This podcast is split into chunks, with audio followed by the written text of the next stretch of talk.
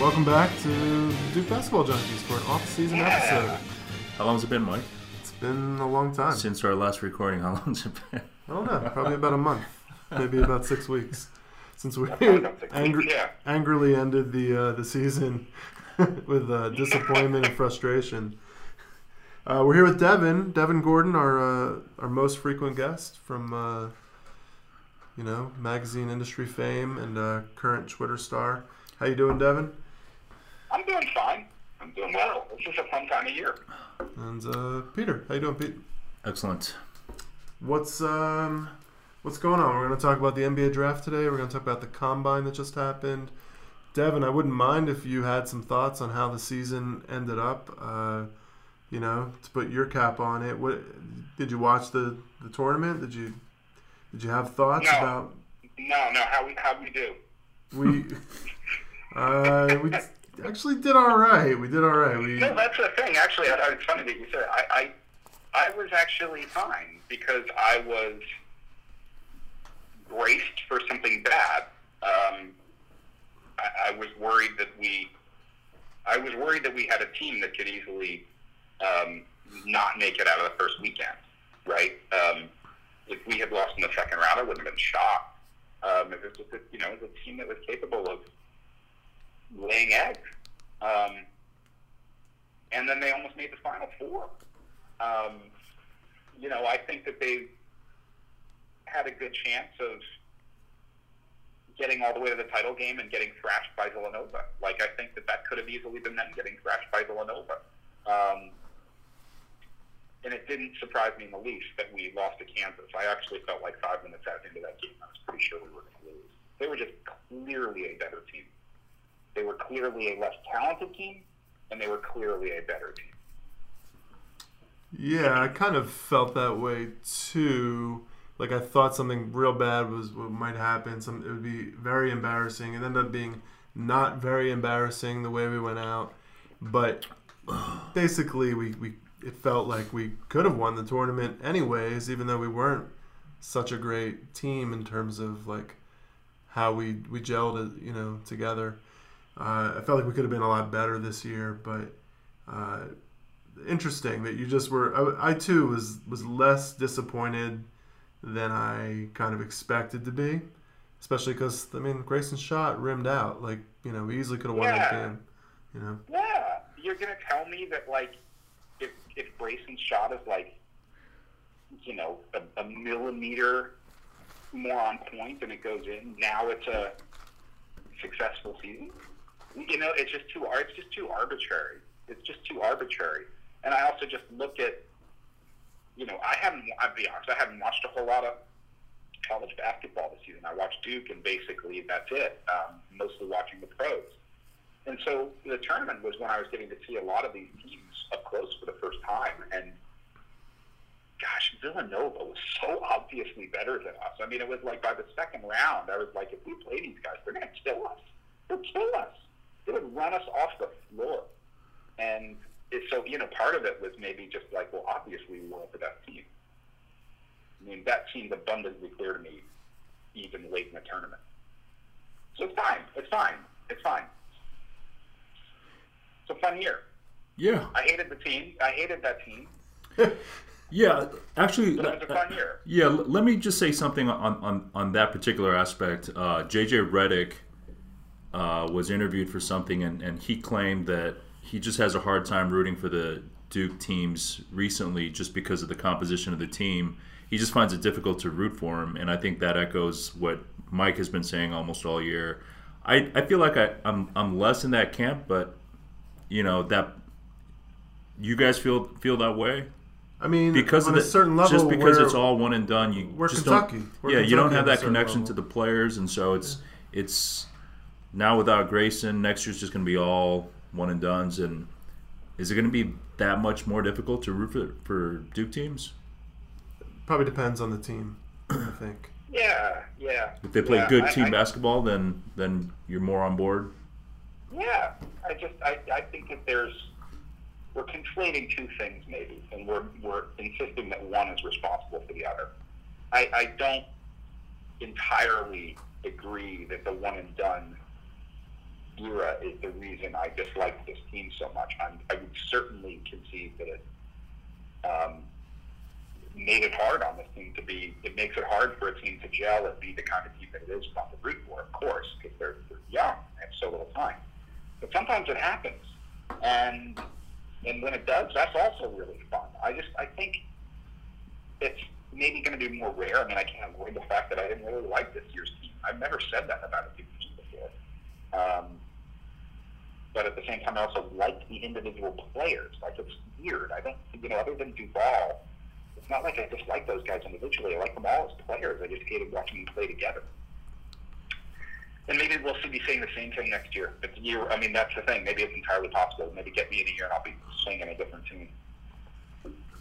Yeah, I don't know. I mean, that's sort of the question, I think, for a lot of us is, what are we rooting for? Why are we running this podcast, right? Like, we're huge fans of, but are we huge fans of what it was? And we're not so much as big a fan as what it is. I certainly didn't mind one and dones the year when Okafor, Justice Winslow, and the 2015 Jones. Team was one of the best teams to root for. I don't think I've ever rooted for a team harder than that team. Yeah, I loved that team, and I think part of that was, and look, if we're like you said, that was a team with 4 kids and 1 senior. Was it Quinn Cook? A senior was, by the way, driven crazy for the 3 previous years of his career, and now happens to be one of the most relevant 2 players left in the NBA playoffs. But don't forget about Rodney Hood. Yeah, Rodney Hood. Oh, God. But at the same time, I think that one of the reasons why we like that team so much just owes to the particular makeup of those players. And in particular, I mean, Justice Winslow, for me, was such a difference maker in my affection for that team, and it just so happened that he was, this sort of all-around defensive stopper and, helpful teammate who didn't need to be the #1 scoring option in many ways that this team desperately needed. And that Wendell Carter was just starting to become, maybe. It was a makeup thing, Like, if next year's team turns out to have a guy like that or 2 guys like that, maybe we'll love them just as much. It's interesting. Even like in the sort of the era that we're not holding up to as much scrutiny when we didn't have a lot of one and dones. Like, I did not personally enjoy rooting for the Josh McRoberts led Duke squad with Greg Paulus. Like, I didn't like watching that team. I remember not enjoying the way they played defense or the way they competed exactly. It felt like they settled, like they weren't always looking for the best shot. I mean, there's just something about the character of a team, and it's one of these like made-up narratives in my head that I know is not 100% real, because these kids this year, they were all nice people, and they were worth rooting for individually. I recognize that, but I didn't like the entire project altogether. I didn't like sort of that I felt like our coaches were failing to impart defensive principles to them. I didn't like that they didn't get back on defense somewhat consistently. If we want to like transition this over to the NBA draft, Grayson Allen, Trey Duval, and Gary Trent all just tested off the charts athletically at the NBA Combine this weekend in Chicago. So they all were in the top 10 in vertical jump. Grayson Allen had the best shuttle run, 3/4 court sprint. They were all in the top 12 out of the 60 prospects that were there. And I looked at that and I couldn't help but think, where was this speed when we needed to get back on defense, right? Like I don't know that it translated into the kinds of things we wanted to see on the court as as Duke basketball fans. These are kids who how many of those 5 kids had played a tremendous amount of defense before in their lives and had been expected to by virtue of their role on their team? In almost every case, each of them was the #1 scoring option on their team, and which means that when they get to Duke, 3 of them are now in the very, very unfamiliar position of doing things that they've never had to do before to win games. And it's hard. I mean, effort, I guess, is obviously a part of it, but a big part of it, and that's frustrating. But well, and also why couldn't our coaches get these guys that were so athletically talented to take on that challenge in the correct way? When we watch Brad Stevens use the talent he has on hand at the Celtics, including Jason Tatum, to play incredible transition defense, incredible help defense. You know, obviously they have more time to work with these guys, but it's watching the Celtics play in the postseason this year just stands in stark contrast to watching the Duke team play. And maybe I'm the only one who's looking at it that way. Have you watched the Celtics play defense at all in the postseason, Peter? I've watched, and I mean, I'm just in awe of Brad Stevens. With his run in the playoffs this year, I actually thought back to his Butler run. Correct me if I'm wrong, but after the 2010 Duke National Championship, Butler lost Shelvin Mack and Gordon Hayward, and then they went back to the title game the next year with a bunch of scrubs, maybe like Matt Howard. That's just all coaching. No, it's insane. It's insane. It's insane that he was able to do that. But at the same time, I sort of, you know, I think there's just a false dichotomy or an unfair comparison, I should say, between, you know, because I've heard it before. Well, why is Brad Stevens able to get so much out of Jason Tatum that Coach K shouldn't or didn't? And I think there's a lot of reasons for that. First of all, Coach K had him first. Yeah. He had high school Jason Tatum. He did not have, you know, NBA lottery pick Jason Tatum. You know, Brad Stevens as a better player. So that, you know, that helps. And we don't know necessarily the degree to which Jason Tatum was made a better player on and off the court, you know, by virtue of you know, the instruction that he got at Duke, or even, you know, the kinds of things that, you know, the sort of brotherhood stuff that we keep hearing about where, you know, Jason Tatum is playing against Kyrie Irving in the offseason and not, you know, in a gym against, you know, some Arizona State kid from 1994. You know, it's, and, you know, I think there's, I keep thinking back to a story that Donovan Mitchell has told when someone asked him how he made such a big improvement between in college and then pros. And he said, it's my job now. I do this all day, every day. This is my job now. And I, you know, I think it's a ridiculous thing to put too much stock in. But when you're a college athlete for the 9 or 10 months that you're there, it is very much not your full-time job. Yeah.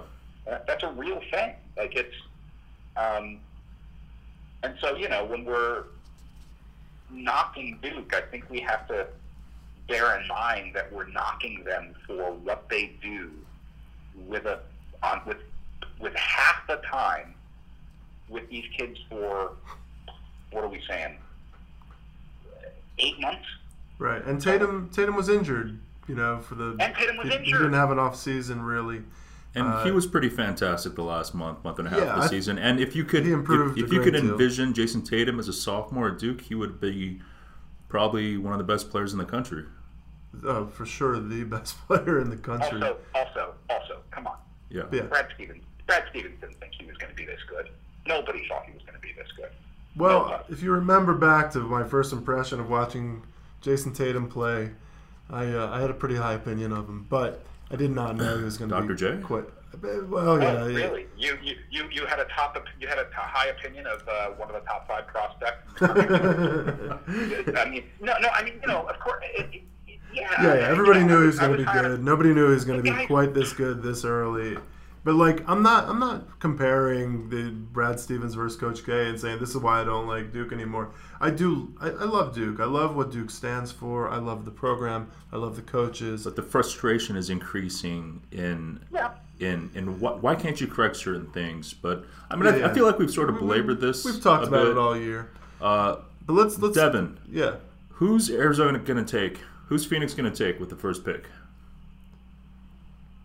I mean, it seems pretty clear they're going to take DeAndre Ayton, right? I mean, really?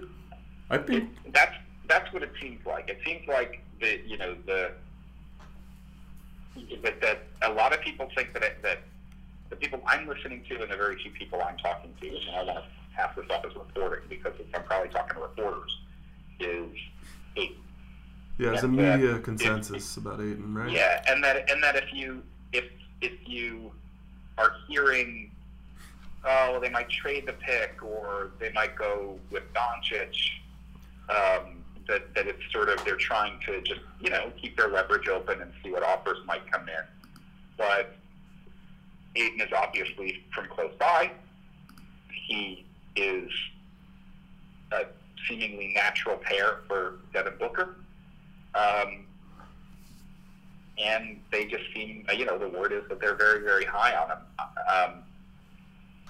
I don't know about you guys. You're on the West, or at least closer to the West Coast. Maybe you've actually watched him. I confess, I every time he would play, it was after my bedtime. So, and then they lost in the first round. So I think I maybe saw 15 minutes of Ayton.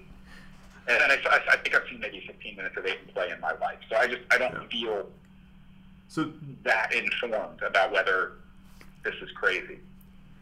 Yeah, I mean, it seems that he's kind of the consensus, with Doncic being a possibility as well. It depended who got the pick and what their needs were. Phoenix says nothing but needs. Right. When you suggested we do the podcast today, I just organizing this at the front. What is the main thrust of what you'd like to talk about today on the pod in terms of the NBA draft? Is it sort of how where the Duke guys are going to go? Was it the top 10 or 15 to kind of go through the players and teams? Devin, what did you have in mind exactly? I think I had in mind mostly, since it's a Duke podcast, just going through the Duke players. And since they are so neatly sprinkled throughout the draft, you can almost have a proxy conversation about the draft order by virtue of where they're going to go, right? I mean, there'll be a big gap in sort of a low lottery in 20s, because maybe the combine gets some of our other guys up, but I doubt it's going to get them up very far. Marvin Bagley almost becomes a proxy to talk about the first few picks, and even though nobody thinks he's going to go number one, it's almost interesting to talk about why people don't think he's a number one pick, and whether he would be if another team was drafting number one, right? I haven't heard him mentioned as even a possibility of being the number one pick, and the range seems to be 3 through 5, 3 through 6, potentially for him. It's sort of surprising that he seems so the top people just seem to be picking at him, and people aren't glowing about him, which is weird, I think. I actually looked up his stats again, a few minutes ago, and I didn't realize he had hit 39.7% of his three-pointers, although it was mostly weighted towards the end of the season. Got really hot at the end. Did you guys know he made 11 of his last 23s? He only shot 53 total for the season. So before that, he was making like 1 out of 3, and then he went on this hot streak. He ended up being almost 40% three-point shooter. I was like, wow, this guy is like, that looks pretty dominant. People were talking about Jaren Jackson, his three-point shooting, and not at all about Bagley all year. Yeah. And then at the end he makes this run. So it's partly because people were leaving him open because he wasn't hitting him most of the year. But it's weird that the look of his three-point shot is much better than his free throw look. Yeah. You know, it's his three-point shooting seems fluid, but again, like, the sample size is so small for these guys. I mean, if you guys remember Derek Williams, when he came out in 2011, he shot like 55-58% from 3. Christian Laettner shot like 48% from 3 in college, and both those guys shot in the 20% from 3s in the NBA. So you can't just look at these 50, 60, 70 3-point shots that people took. So I'm a little mystified about the, I think Pete used the right word, nitpicking. Marvin Bagley, and obviously we're biased, but I'm really surprised. I mean, it's his numbers were incredible, and you don't want to get too hyped up about numbers, but he scored so easily.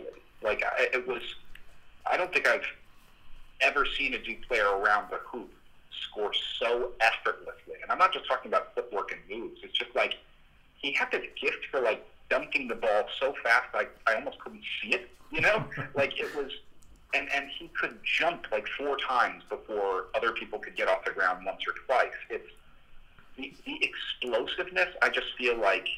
Yeah, I feel his second jump was the most impressive thing I've seen from him. And it's almost like people are saying, well, on the one hand, he's got this explosiveness, but on this other hand, he doesn't have anything. And I keep thinking, yeah, but the explosiveness matters so much more than the other thing. Like... This is the NBA. I didn't hear what you said. You said his explosiveness, but he was lacking what? You know, he's explosive on the one hand, but maybe he's missing, you know, some defensive instincts on the other hand. The reason it's all about his defense. The reason he's not in the conversation for number one is his defense. He was seen as a defensive liability on this Duke team this year. Also, his outside shooting. I mean, DeAndre Ayton can actually shoot, I believe, from the outside. Yeah, but I just told you Bagley made 39%. He just shot 40% of his three-pointers. And he's how old is he? 18.5? Yeah, right. I mean, I'm not saying he could. There's no kid who should be written off as a defender at age 18.5 when we all thought Andrew Wiggins going into the NBA was going to be a goddamn stopper at 19. We don't know anything. We don't know anything. You're going to tell me that we're going to not take someone as unbelievably just raw, explosive. I keep saying he reminds me of Omari. I can't remember somebody with that frame and that speed, those quicks. Yeah, I guess to counter argue, the reason why he's not being discussed as the number one is because of his wingspan, his defense, and his outside shooting. Yeah, it's the other guys. The reason he's not number one is because DeAndre Ayton exists. There are many years where he would be clear-cut the consensus number one, for sure. I mean, this draft is unbelievable. I'm not arguing for him to be number one. I don't think he should be. Yeah. But I'm surprised that there's no – like, it's almost like if you suggested that, people would think you were being ridiculous. I mean, I think there is no team in the NBA who would take him number one based upon things that have been printed and things that I've heard from friends that make me think that it's true. Atlanta was the one place that would consider him at one. They apparently love him and will probably end up taking him at three if they can keep that pick. You're talking. Yeah, you said Atlanta. Yeah, he's mocked at three in those places. Yeah. Well. Yeah. Are we? You know, we're kind of talking about what people are talking about. Bagley was such a big story all year. Nobody's talked about Doncic, so now media stories are, let's talk about Doncic. He just won EuroLeague MVP at his age, so you know it's just sort of. Also, the Phoenix coach that they hired was Doncic's coach in Europe. I'm kind of stunned. I mean, I don't look again.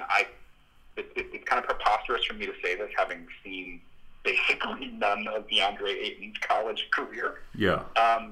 I feel like I've seen this movie before, and I don't understand why I'm seeing it in 2018 NBA. I don't get it. Are we still doing this? We're still doing this with our top draft picks? In terms of what, overvaluing bigs?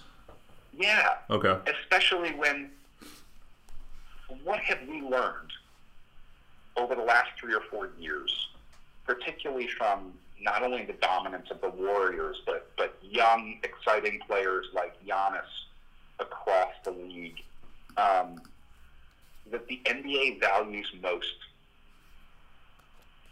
these 6'9", 6'8", athletic, playmaking, three-point shooting slashers who can basically guard 1 through 5, right? Like that's... The switchability is like the absolute premium. And you have a guy like that in the draft who is not only fits all those traits, but has actually proven himself to be the best player at what I think we all should consider now to be a much higher level of basketball than what we see in the NCAA. And yet, he's almost like the consensus number two to a 7-foot big man who literally can't even defend his own position on the floor.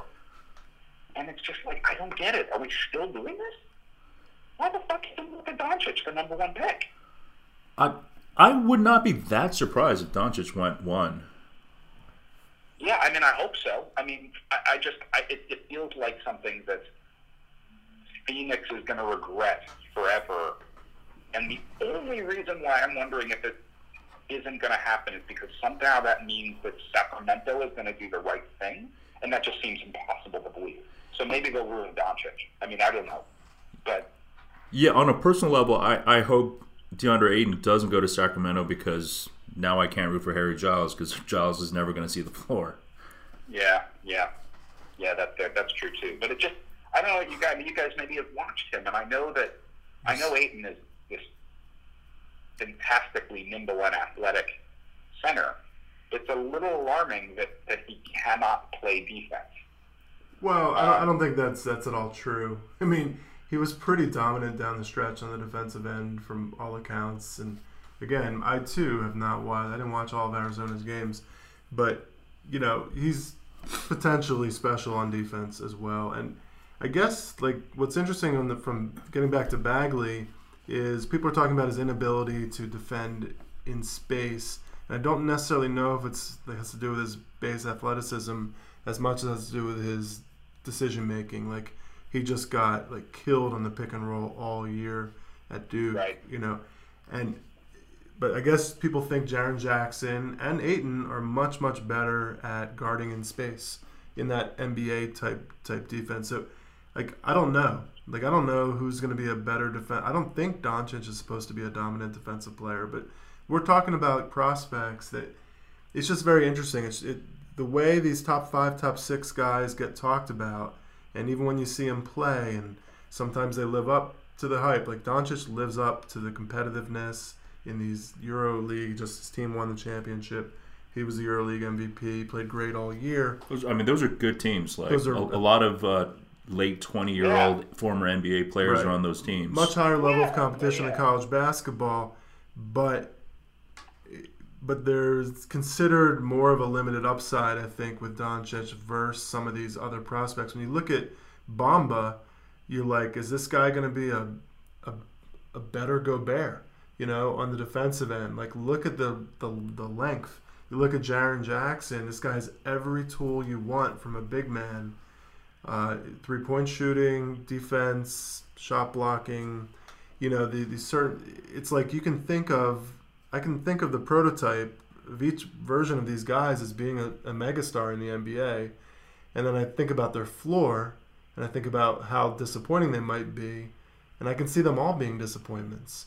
You know, I can see Ayton being like I think Ayton's floor is the highest, and they're thinking, worst case, he's like a Dwight Howard with a jump shot, you know?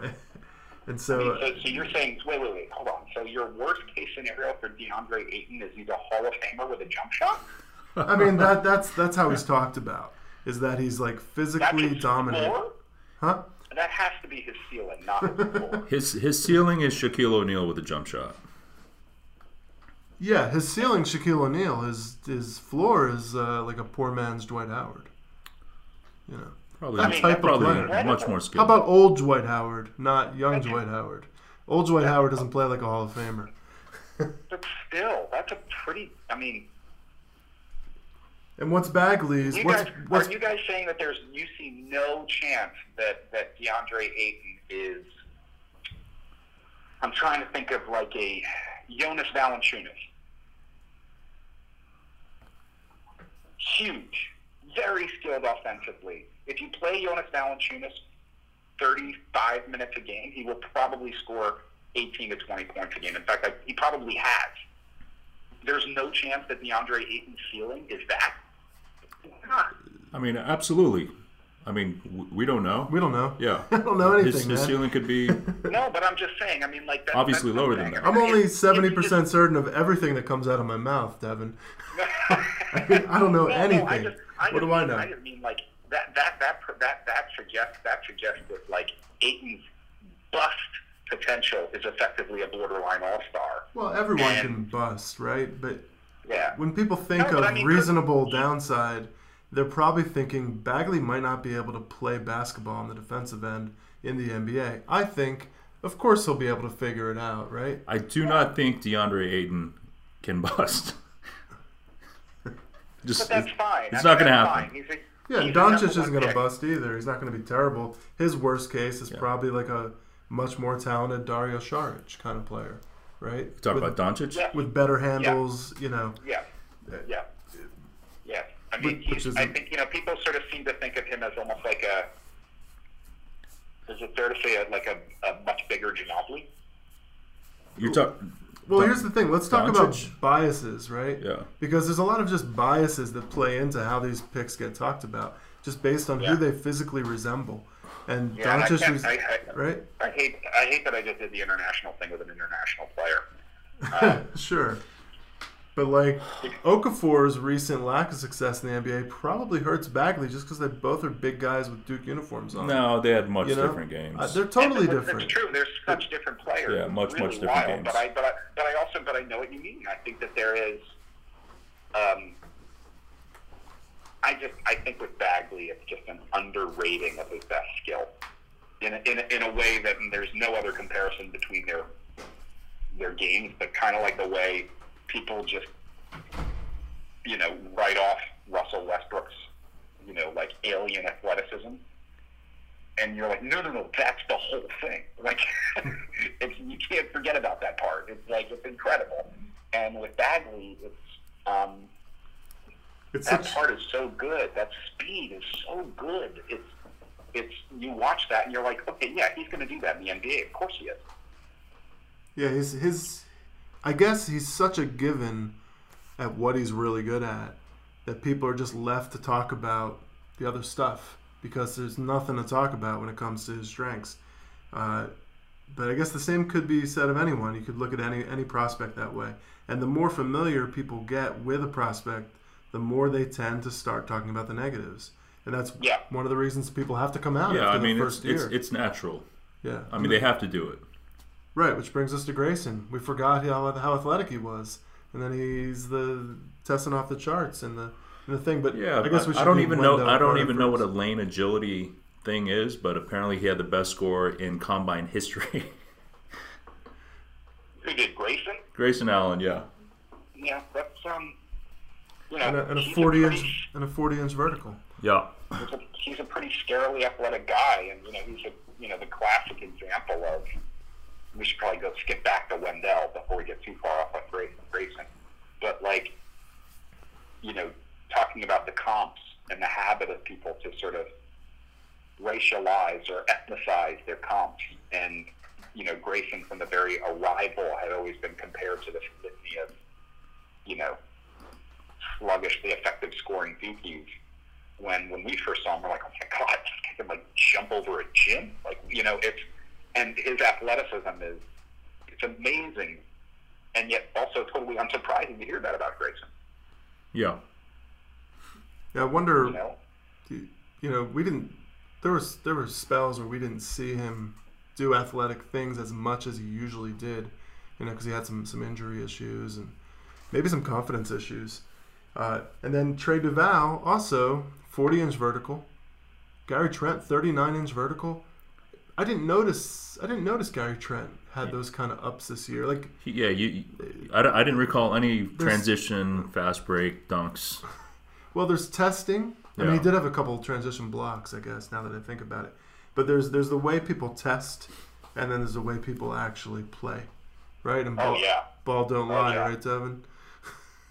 I mean, geez. I mean, it's you know, I have such opposite opinions of hearing this athleticism information about Grayson and Trey Duval, because I thought for a while that Grayson has slipped too far, that his athleticism is so underrated and probably will continue to be underrated, but he's such a good shooter and such a lunatic, but a lunatic who I think will thrive in the NBA when he's not, first of all, number one, when he's not under the radar the way he is at Duke, and number two, and I'm glad I can say this in front of Duke people, when the stuff he does becomes the stuff that everybody is doing in every goddamn game in the NBA, and so nobody cares anymore, and he can play, and he is a dynamic, obviously NBA level athlete,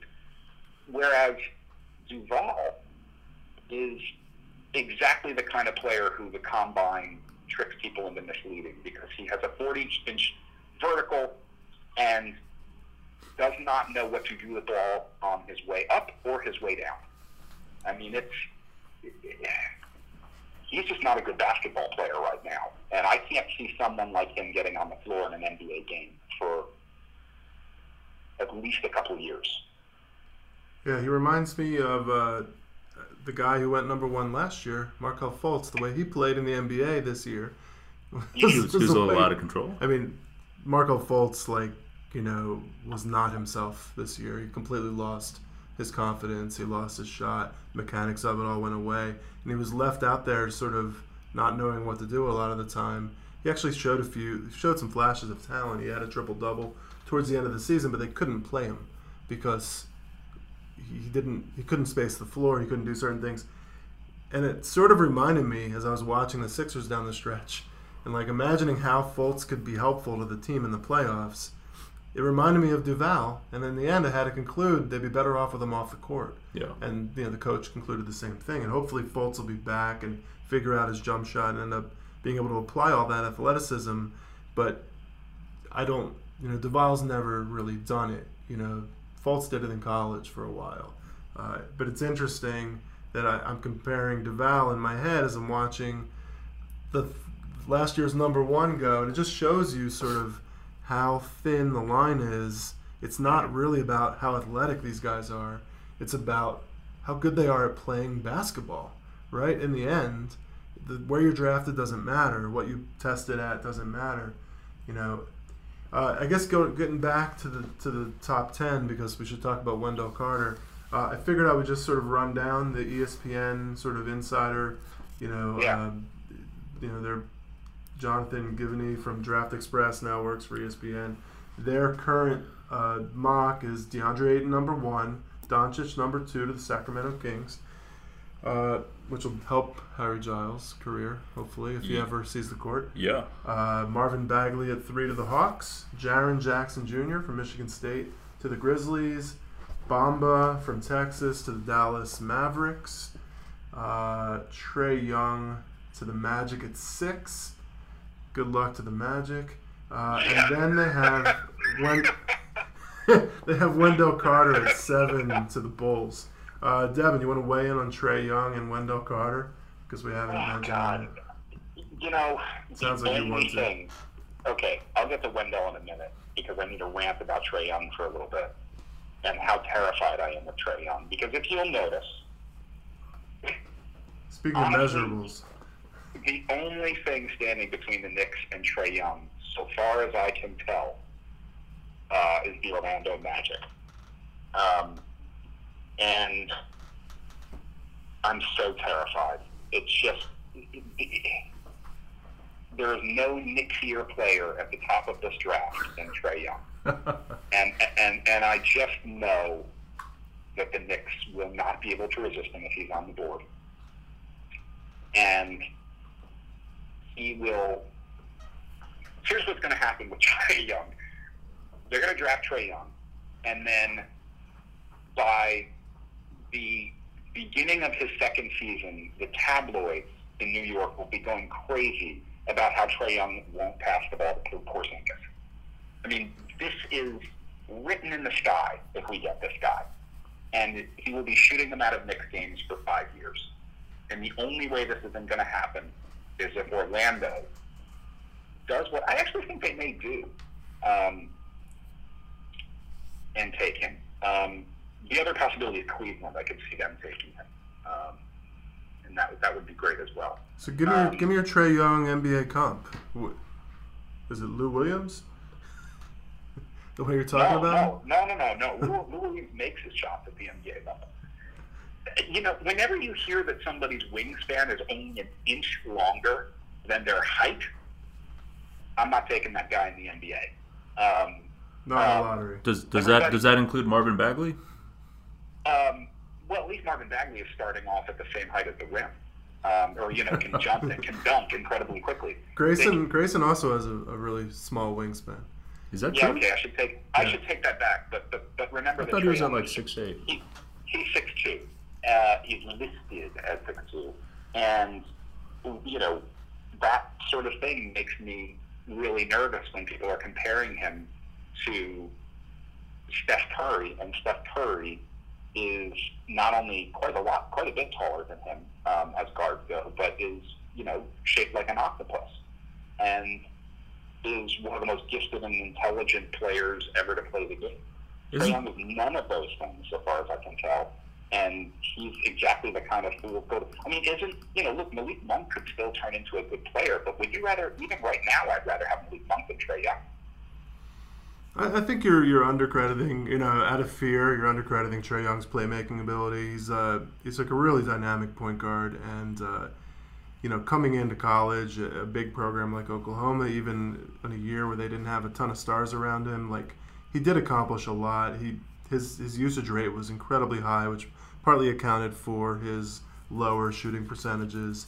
It tailed off, his defense is adjusted.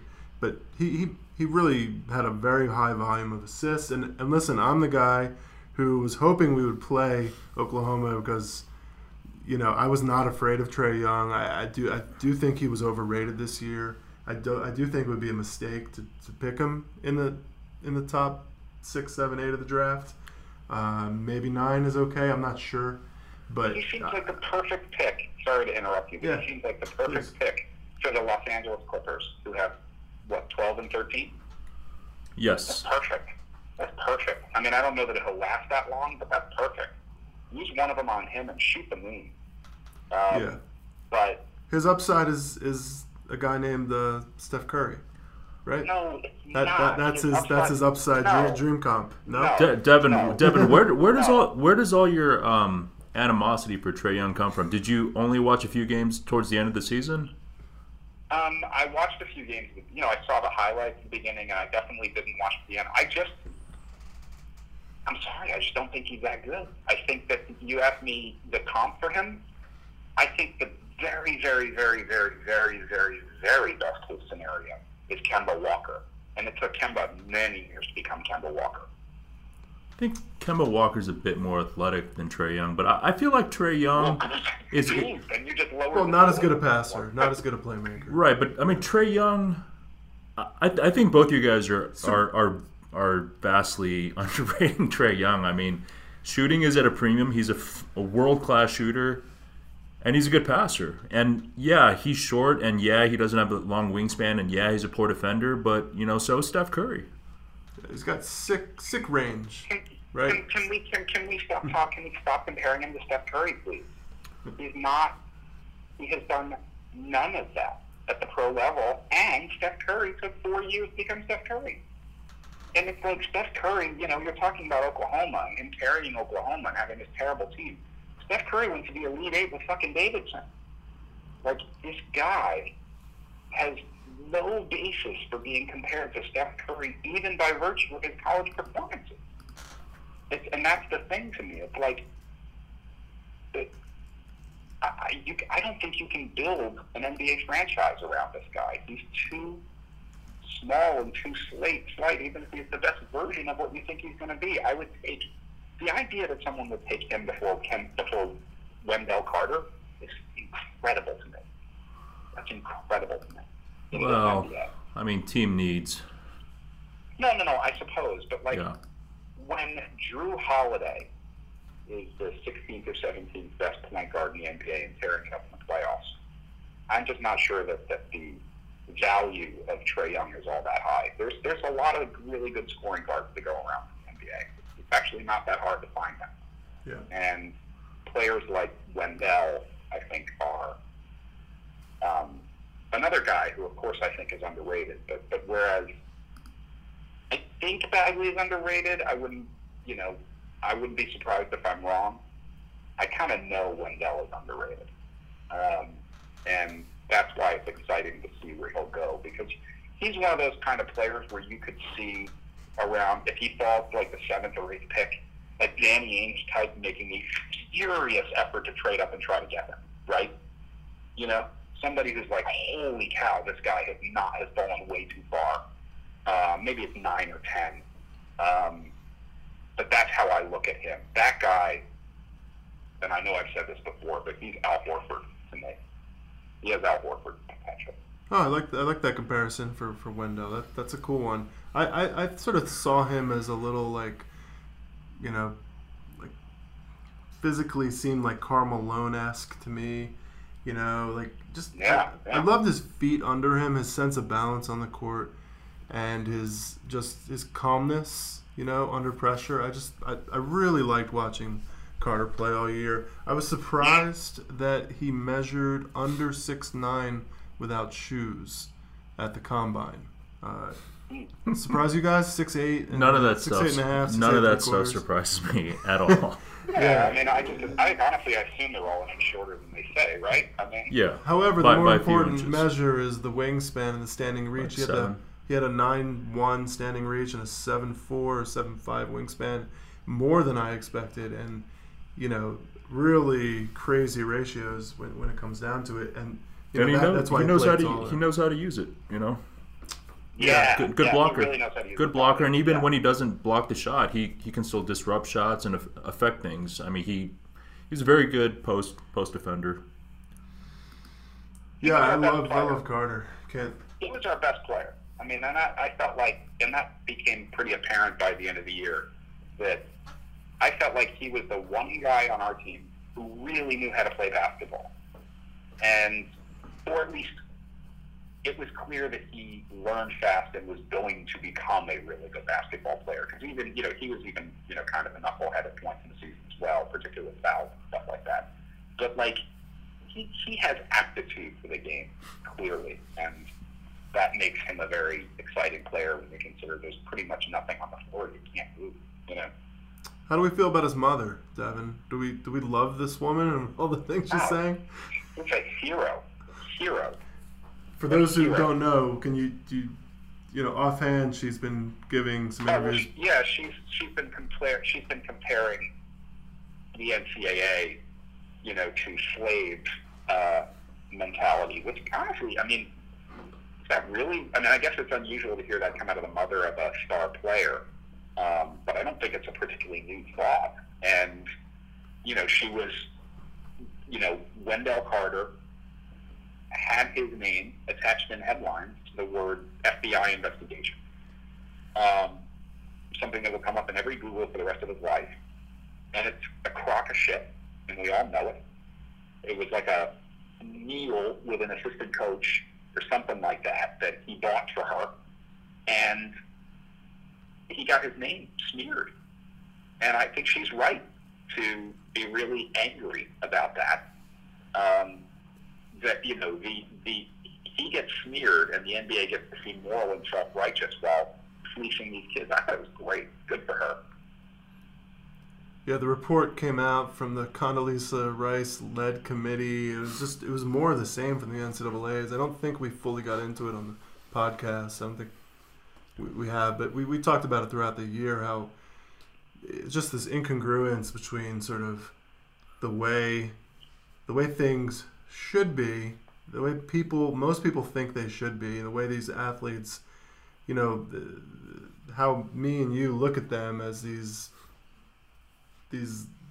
very bright, potentially famous pro basketball players basically get treated as sort of this subclass. While they're in college, they get subjected to these ridiculous rules about it. They're not able to do certain things. His mother had lunch with a guy who wanted to talk to her about some things, and he paid for lunch. She barely. There actually was no meal. I'm probably on the opposite side as you guys.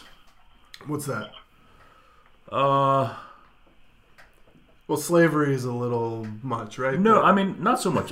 She can say whatever she wants, but I just feel like she painted herself as naive for that meeting, and I don't buy that. Not even what sense? The guy was a bag man. He just went around, he gave people cash. That was his job. Christian Dawkins, that was his job. And so to say, oh, we went to this meeting with this guy. Okay, so you went to meet with this person for a meal, but you didn't, ask around, say, who is he, what does he do? Just strikes me as a bit But unbelievable for me. Well, the point is, I mean, like, why can't she have lunch with whoever she wants? Yeah. Why can't Wendell Carter? Sure, that's fine. Negotiate things. That's not why she's calling it a slave situation. Yeah. We get into sort of ethically slippery territory when we're asking about the things that people do to evade obviously preposterous rules. But her point is about the system. The system is pretty screwed up. Very screwed up. But so that's fine. I mean, I think that there was a sector of the universe that took it as a jab at Duke particularly, and I did remotely. I mean, I thought it was pretty clear that obviously Duke is a participant in this system. But she were the devil she chose, and she has never expressed any sense of displeasure with that. With Duke in particular, I think she was criticizing a system. Yeah, I mean, essentially, he has to go to a college. No, he doesn't. He can go to Europe. He can go to the G League. I mean, he's promoting his brand by being on ESPN for 20-25 games, and that's fine. But I mean, for decades and decades and decades, football and basketball has paid for every single sport at every college. I mean, that's just how it's been. And with the NCAA tournament becoming crazy popular over the last 20, 30 years, everyone has gotten filthy rich, and if they want to redistribute that to the players, I mean, that's fine, but I don't know, I feel like it's a bit of a stretch. It's not even redistribute the TV revenue directly to the players, because there's all sorts of problems with all the ideas that are centered around that concept, but why can't Wendell Carter sign an autograph or sell a t-shirt with his name on it? Yeah. Why does the NCAA or Duke own his right to do that, right, and actively prevent him and vilify him from trying to make money off his own sweat? I think that is unbelievable, and it is a direct. I mean, there is a direct comparison. Not a complete and perfect comparison, but there is a direct comparison there between that and slavery. Not being able to make any money, being forbidden from making money off of your name and your work is a form of slavery. It just is. Or indentured servitude, which is, probably more close to the right phrase, but that's definitely what it is. So if you refer to it as a form of slavery, it's true. And that's just crazy. It's a useful metaphor or analogy. It's obviously not literal slavery, but like the point is they formed this committee led by sort of somebody from the outside, theoretically, and they didn't say one thing about that, right? They just defended this concept, this ancient concept of amateurism. It was defensive, all their findings. It was a joke when they released it, and there was nothing progressive. It was just the NCAA has exercised too much power, control over these kids, their ability to earn, their freedom. Back to the slavery thing, and it was strange. It was discordant that nothing came out. So that, along with Carter being dragged through the mud and those stories, and what's going on with college basketball, provoked this response from his mother. And, I think kind of good for her that she's putting it out there and calling him on her shit. One of the reasons, sorry to take this on a tangent, but it's one of the reasons why I love the NBA versus the NFL is if an NFL player's mother had said that at the draft combine, I really think it probably would have hurt that kid's draft position. I mean, I'm not even being facetious. I think that there would have been days of coverage about, just think about all the nonsense that we had to hear about Josh Rosen daring to have a brain and opinions of his own, and whether or not that was going to torpedo his franchise. And that was taken seriously as a conversation. No one would even entertain the notion of drafting Wendell Carter lower because of anything his mother said. They just shrug and be like, yeah, he's right. Maybe you should draft him even higher. Seems like a smart kid. I don't know why I like that more as a league. It's just the candor of it. get your money, Wendell. I can't wait to see where he lands. I mean, obviously, I think I'm showing my hand, but there's a chance he could be there when the Knicks draft. But that also means that there is a very good chance that he could be there when the Knicks draft and they will pass on him. And I've been there before. Well, the Knicks pick at number 9, and there's actually a bunch of really fascinating prospects they might be able to grab there, including Trae Young. Yeah, that's true, and I acknowledge the fact that I'm being biased by my love for Wendell Carter. But somebody could draft Wendell Carter right before the Knicks, and maybe Michael Porter is there, and Michael Porter might be the sort of mystery box of the entire draft, right? I mean, it's. I think if he goes to the Knicks, that almost guarantees he won't be in. I just don't see how the Knicks can defend taking a guy like Michael Porter with his back issues while Kristaps is out with his knee. It just seems like that's suicidal. Michael Porter, poor man's Kevin Durant with a bad back. Who knows? I think that never played. Very thin. I don't think either of those guys are going to be around that long. Who? Porter or Wendell Carter for the Knicks at 9. Probably. I don't see that happening. Yeah.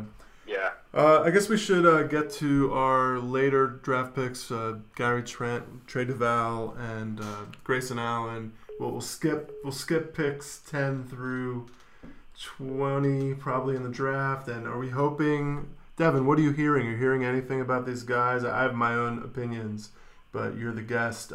What do you think about those three guys? You already sort of gave us a hint about your opinion that Grayson is going to be, potentially a strong pro. Trey Duval, you think is likely going to? Would you say he's likely going to wash out, or just he's going to take a long time to figure it out?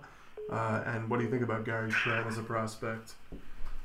Well, I fear I babbled too long about the NCAA that I'm going to have to run in a few minutes after I hear what you guys have to think about these guys. So I'll try to keep myself terse. I have tremendous worries about Trey Duval. I don't see him making it in the NBA. I don't, and I realize that's a tough thing to say about someone who's 18, but he's a bad shooter. It is almost impossible to stay on the floor in the NBA as a bad shooter, unless you are really transcendently good at something else, and he's not. He's not. He's got other skills, but they're not any better than a lot of other NBA players. I don't see it, and I'm surprised he's in this draft. I think he's making a big mistake. I think whomever drafts him is making a big mistake, because even if he turns out to be a player, there's no way it's going to happen on a 2-year rookie deal. And I don't get it. I think Grayson could be a nice find for somebody if he gets taken in the right situation. I think that will be it with Grayson. It will be all about the situation. And his good fortune is that he's probably going to get taken by a good team. And that really could make a difference. There's a lot of places where if he's in a good situation, he could become a very, very, very good player. You think Grayson's going to go in late first round? I think he's got a shot, especially if what you guys have been saying about the combine. If you're the top testing athlete overall, you were at the bottom of the first round, hey, you're probably going to move up a little bit, right? I mean, why not? That's the sort of place where a good team will say, give me the guy with super athleticism and I'll teach him how to play basketball better, right? I mean, isn't that exactly what happens in those rounds? Couldn't we see someone like Masai Ujiri taking someone like Grayson? And as soon as it happens, we're like, ooh, he knows something. He seems like that kind of a kid. Whereas, like I was saying earlier, I think Trey Duval is exactly the kind of guy who goes to the combine and tricks a bad front office into thinking that they've got some, they've got a diamond in the rough. Gary Trent, I'm actually pretty bullish on, just because we've had some amazing shooters at Duke, as you guys well know. I don't think I've ever seen a guy get as incredibly red hot as that guy can get. And yes, he can go in slumps because shooters are slumpy. But man, when he is on, how many games do you have where he makes 5 of 7 threes or 4? Peter's making a face at you right now. I think he had a 2.5 week stretch where he was walking on water. And you knew that as lucky. I don't know. Can we consult the numbers right now? Because maybe you're right. He shot like 41% on the year. Very good shooter. 40% from three. 40%. I mean, I loved him shooting primarily because he's a good shooter. Like, he shot close to 90% or 85% from the free throw line. He's a good shooter. He's a really good shooter. He's a really good shooter. Look, I mean, we're talking about the second round here, right? We're talking solid second round. I think Gary Trent actually has an outside chance of being a first-round pick, and also an outside chance of going undrafted. I don't think there's any chance, actually. Cause I think he'd be very surprised if he went undrafted because he's 6'6", and he has an unquestionable NBA-level skill. And that's why I think he's going to be a good player, is if you're drafting Gary Trent with the 40th pick. Yeah, I mean, I think his low end is a sharpshooter, right? Especially at 6'6". I mean, it's, you know, that's... Yeah, the other thing we haven't really talked about is Gary Trent was the only one of the three guys that played in the scrimmages at the Combine, and he showed out pretty well. He was the leading scorer in one of the scrimmages. Because all the good players didn't play. Well, some did, some didn't, and one guy that didn't was Trey Duval. And it actually left. Grayson didn't play. Grayson didn't play, wasn't expected to play. Okay. Duval was expected to play, said he was going to play, and then he pulled out. Okay. Which I think had some people scratching their heads because he was kind of disappointing on the court at Duke in some respects, and there's a lot of questions, and you know it could mean one of two things: somebody gave him some sort of promise, or he's just afraid to compete on the court because his game isn't that tight right now, or that kind of thing. I mean, he's getting advice from all sorts of people. Who knows the reason why? Maybe he was feeling a little under the weather, but. That wasn't what came out. So, like, going away from the Combine, people were talking about Gary Trent's stock rising, and people were saying Trey Duval may have hurt himself further, which is why because he didn't play the 5-on-5s. Because he didn't play and he was supposed to. Okay. I mean that, and you know, look. Those, but also his measurements. Those are. If you told me going into the Combine how I think that they'd show out in that situation, that's probably what I would. It would happen. I think that people would come away more impressed with Trent, and I think it's both a good thing that Trent was not afraid of hurting his value by playing, and when he did, even if it was less than superior competition, he was still the best one on the floor. Both of those things matter. And Duval both seemed to once again misread the ways in which he could improve his value, and that doesn't bode well either, right? It's, you know, good decision making is. People think next year's draft isn't very good. Why wouldn't you? And don't give me this playing time thing. How many times have we seen guys who only get like 20, 25 minutes in the NBA draft go on pure potential? The playing time thing is such a dumb canard that I'm surprised we even have to hear it anymore. It's meaningless. I'm gonna have to run actually, but I'm gonna give you one more piece of information on Trey Duval before you run. It's that he measured at 6'1.5" without shoes, while Grayson was 6'3" and Gary Trent was 6'4.5". And before you go, so that also hurts. I've been banging away. We've both been banging away on Trey Duval all year, but I feel like you guys have been really harsh on him. I don't think you can.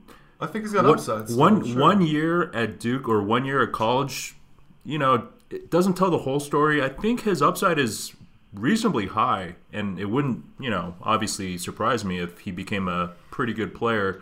But I hear what you're saying. He does a lot of knuckleheadish types of things on the court. Yeah. Anyhow, thanks for coming on today, Devin. Well, I mean, I'm going to go, but I just, you know, Pete, I don't want to mince words about him, and I don't want to leave the wrong impression about Trey Duval on a good podcast. No, so let me just say that I think he completely stinks. Yes, I agree with you.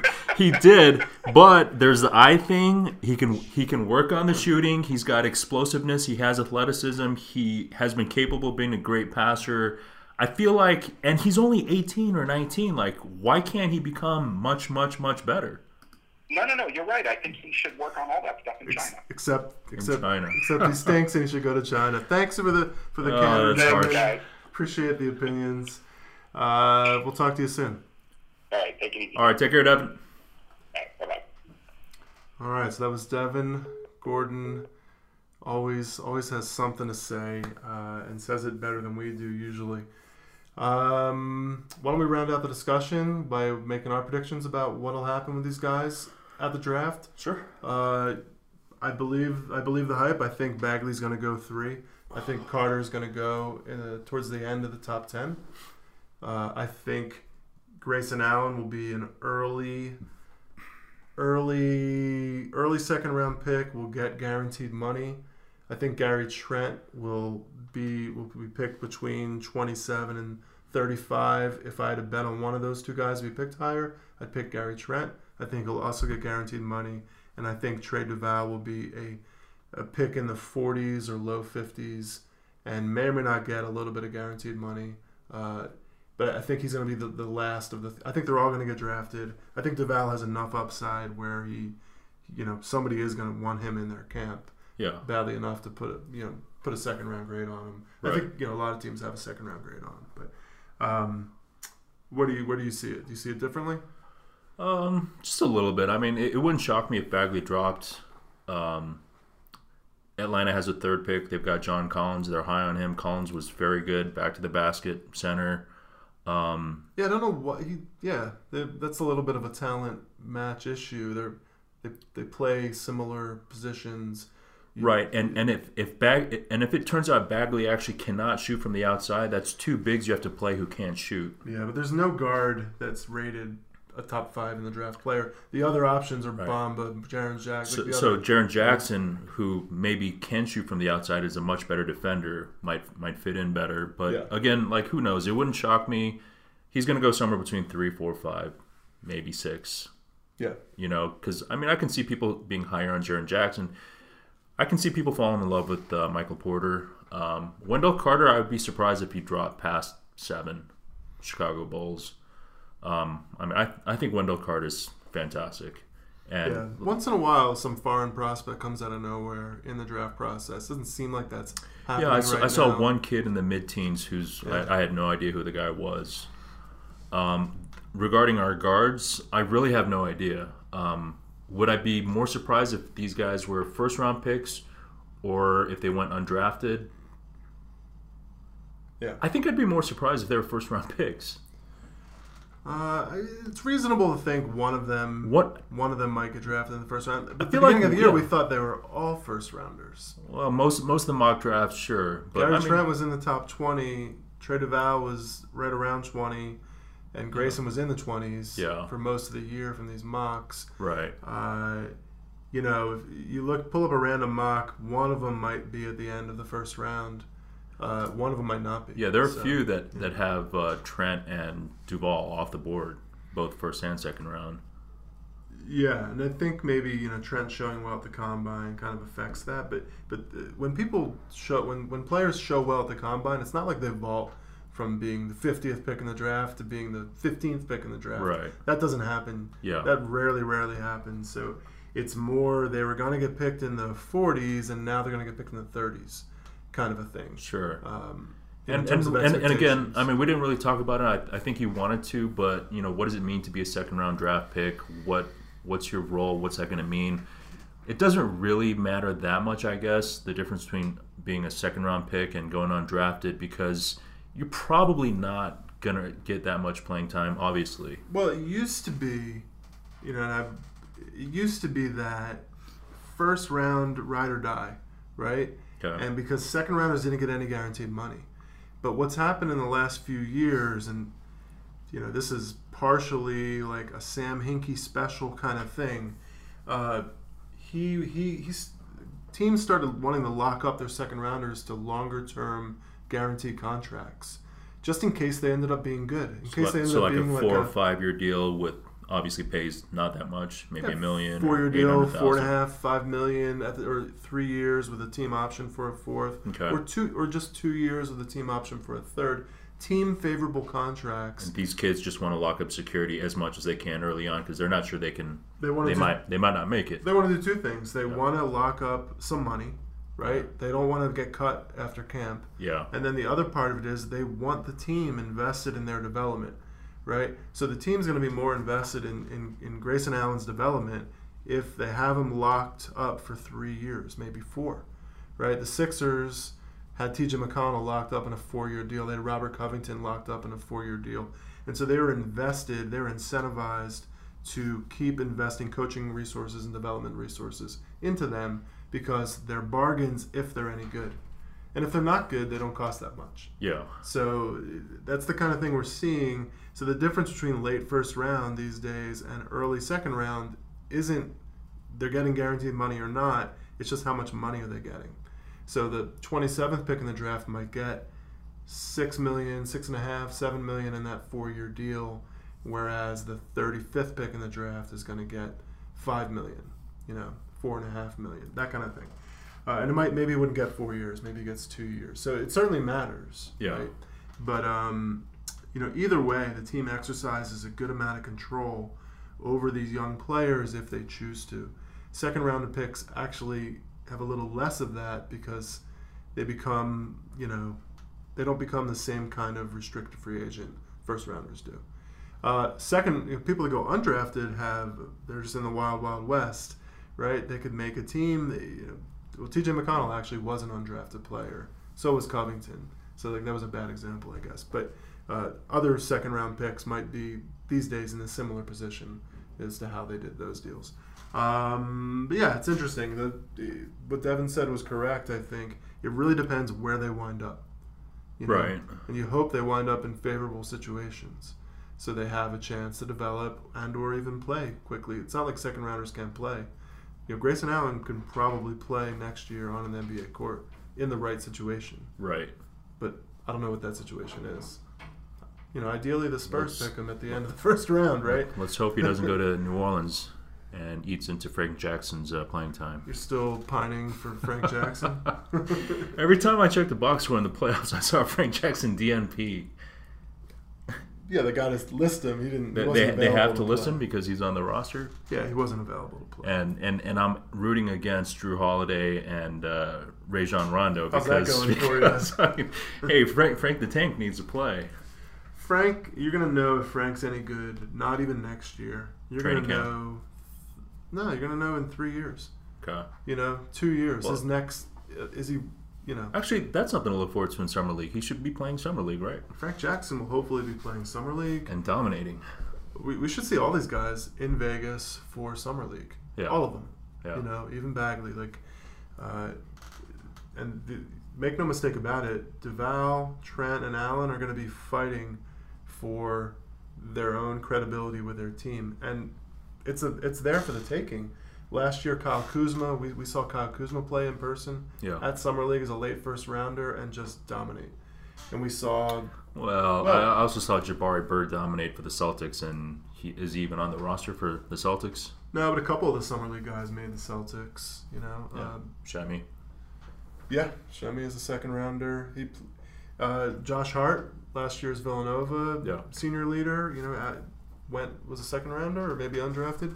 He ended up making the Lakers. No, he was drafted. Second round, I think. I think he had a triple-double for the Lakers this year. Maybe late first round. He played a lot of meaningful minutes. It's not a death knell for Grayson's chances or Gary Trent's chances. The fact they're not going to be picked in the lottery, they'd prefer that they were, but they got a real shot to be very good NBA players. Look at Carlos Boozer if we reach back in time. You're cherry picking, but I mean, I could produce thousands of people in the second round who obviously there's a correlation did make it. Yeah. Do you think Dante DiVincenzo is going to learn from Grayson Allen's not coming out after exploding onto the scene? Already signed with an agent after the combine. Did he really? Had a really good combine, measured off the charts, dominated a couple of the scrimmages. He signed with an agent. I believe he expressed his intention to sign with an agent. Okay, because I read this morning that despite wowing people at the Combine, he was still leaning towards coming back. Oh, well then I might be completely wrong. I guess it doesn't say yet. I think he'll be a first-round pick if he goes. I also want to say, for the record, I think you guys are being way too harsh on Trae Young. I mean, this guy can be magical. Yeah, he's got that chance. He will be obliterated on defense, just like Steph Curry is in the playoffs. I think there's, you know, you could see shades of Steph Curry in his game. And I don't bring that up to say this guy's going to become like Steph. I'm just saying he's a world-class shooter, and he's going to be a horrific defensive liability. Listen, he's going to be a top 10 pick for a reason, right? Yeah. Or top 15 pick, even if he slides. But the type of player he is seems risky, but there's a lot of upside just like too. All these one and dones, like we just don't know that much about him. Yeah, you know, short guys just get no respect, is what you're hearing. You know, I mean, Steph Curry is 6'2", 6'3" himself. It's not like he's tall. He is. Yeah, I mean, listen, I hope he's a really good player. Damian Lillard's not very, very tall. You know, there's a bunch of guys. Damon Stoudemire, maybe Damon's. You know, maybe you know. It just seems wrong and a violation to compare him to Steph Curry.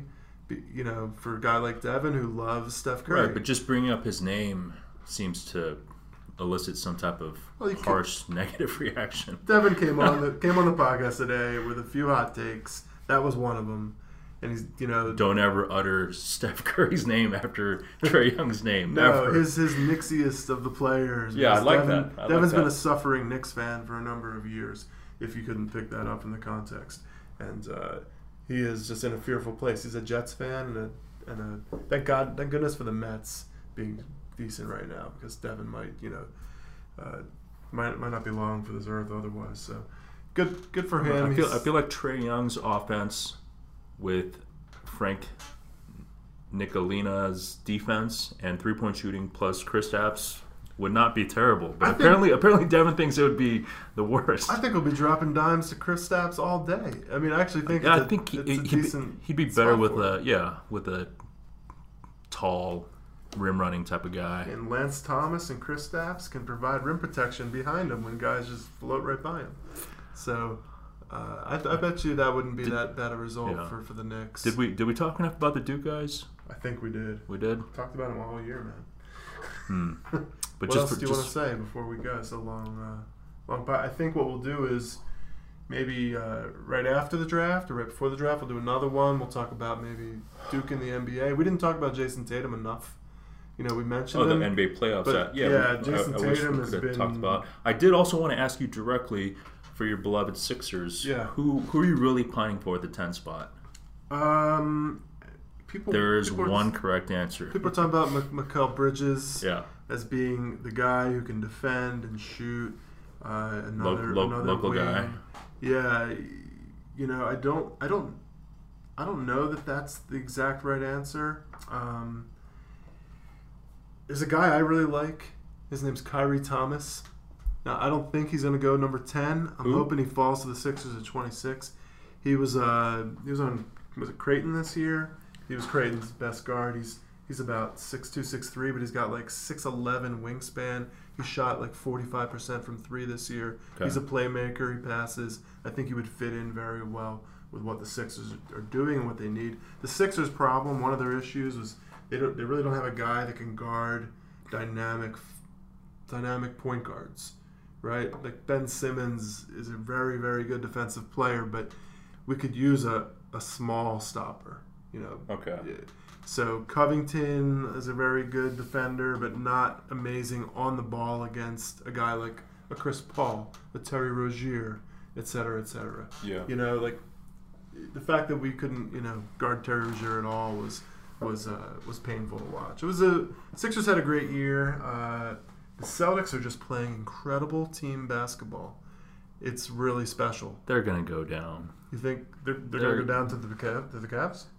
Yes. I think they're going to beat the Cavs. Yeah, I think they're going to beat them. Yeah, they're up 2-1 right now, and I think they're going to win in 5. I think they're going to win the next game today in Cleveland. They're going to win in 5? Yeah. Okay. 5 or 6. I mean, that's winning in 5 is lunacy. Is it? Yeah. Is it? They're just playing. This thing's going the distance. Okay. And the other team has the best player who's ever put on sneakers. I knew LeBron James wasn't going to shoot like that against the Celtics. How he destroyed the. I mean, he talk about running hot. It's not him. It's the other guys who need to shoot and make threes. Yes. Yes.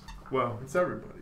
It's a you got to make shots in the NBA. But yeah, Jason Tatum. But the last thing we'll mention real quick is just how amazing he's playing. I'm not that surprised. I'm not shocked. I'm not that surprised. But he's just, it's all coming to him. And it's a function of a lot of different things. We talk about opportunity. All these guys going out means he has to become the go-to scorer, whereas earlier in the season with Kyrie, with everyone else on the team, he was maybe the 3rd, 4th, 5th option, and now he's like the 1st, 2nd option. And we killed the 76ers.